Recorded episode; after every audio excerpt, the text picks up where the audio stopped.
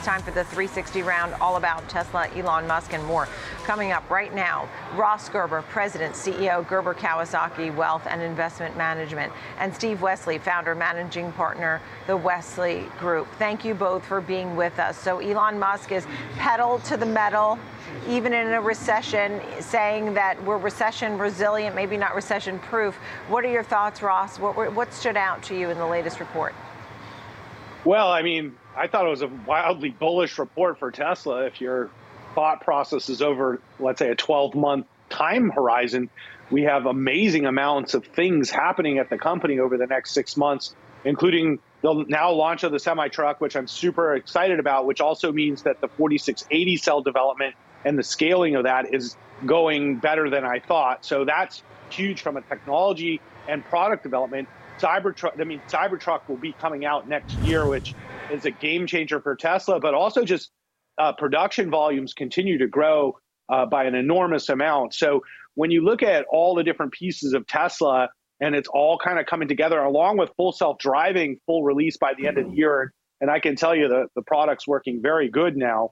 Um, what we see as we go into 2023 is a massive step up in Tesla's business that we're super excited for. And we're not even talking about energy storage and solar and charging stations. So, so Tesla continues to just, you know, pedal to the metal, super bullish.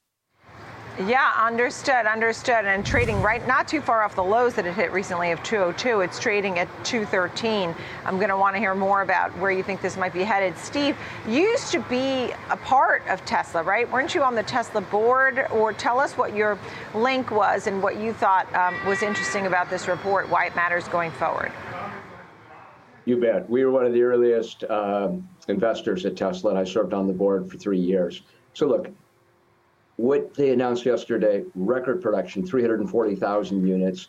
They're on a path to 62% year over year um, revenue growth, $21.45 billion. I think they're going to hit 85, 86 billion for the year, on track to 1.3 billion units sold. Compare that to Ford at 60,000 EVs and General Motors at 50,000. The gap here is not shrinking, it's getting bigger. But I think the real news is all these other companies have one or two facilities up and running. Tesla now has four plants in Fremont, Austin, Berlin, and an enormous factory in China with more on the way. What's interesting is Tesla seems to have solved the global supply chain issues, vertical agreements with other lithium ion producers. It looks like pretty clear sailing for the next year. The big question is who's ever going to challenge Tesla it looks like the Chinese may be the closest to doing it. We can talk more about that, but who's to argue with record deliveries, record profitability, record growth, and the biggest brand in the electric car industry when the entire industry is going all electric? Who wouldn't want to be in Tesla's shoes?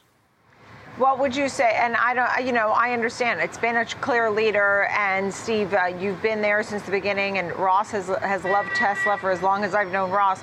But you know, there is concern about demand. There is concern about fragmentation and other names in China, for example, taking them on. Um, Elon Musk playing down the demand worries. Steve, what say you? Look, everybody wants to get an electric vehicle. They're wildly popular. Tesla has a backlog of six to 12 months. And again, they're the number one brand. And if you look even globally, if you can imagine this, Tesla just passed the Volkswagen Golf, the iconic uh, Volkswagen car, uh, as the number one selling vehicle in Germany, not the number one selling EV, the number one selling vehicle. So Tesla's got a strong and growing international base. The other thing that's important to realize, and think about this for a minute, 27% gross margins, 13% net margins. The average auto industry is at 4.3%. So they're almost 3x the average uh, uh, profitability for the rest of the industry. So they're doing an awful lot right. But China is the key. BYD, a firm that most people in America don't even know yet, will sell close to a million units. They're going to give Tesla a run for the money. Elon's going to have to stay focused. Uh, I'm bullish on Tesla. We'll see. Okay, Ross, what's your price target? Or I know you don't give price targets, but uh, would you say this is a buying opportunity at current levels? And we're hearing a little bit about a buyback. How might, how likely might that be too? And will that help the stock? Well, I don't think the buyback is material. I think the story that Steve is laying out is what's material, and I think he's laying it out very well. That's why I like doing these shows with you, Steve. Um, but I, you know, you can look at Tesla from a valuation standpoint. It, we know that they're trying to grow by 50% a year annually as far as we can go. And then we know that we they're going to do at least $4 this year and it looks like at least $6 next year. So if you do 50 times the $6, you get $300, okay, for a Tesla Okay. share price. And that and remember that's at a like a one peg rate, but earnings per share is actually growing faster than 50%. And so you're really looking at a below market multiple uh, peg ratio for Tesla. It's almost like a 0.5 peg ratio. So in theory, Tesla stock could easily double just to get to the market multiple. Um, so we think Tesla's worth between three and four hundred dollars a share in the current market, and and the market is severely mispricing Tesla at the moment. What about the worries about Twitter, Ross, and how that may or may not fit in? Quick thought, quickly, Ross. Well, I you know there's only so much I can say because I'm involved with it, but the Twitter Tesla deal will be over in a week, and we can move on, and it'll be a wonderful moment for Tesla shareholders and a very difficult time for Twitter uh, employees. But I think uh, this story will move on very very soon, and I'm excited about that.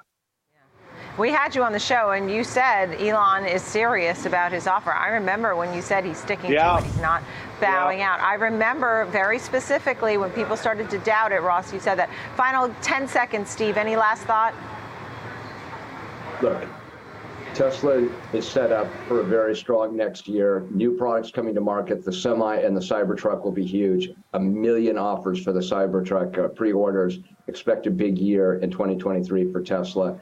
Fastest growing auto company in the world. I think they'll uh, grow 50% again at least. Tech company, Ross tech company. And Steve Westly. Great to see you both. So happy you were both available today. Thank you, thank you.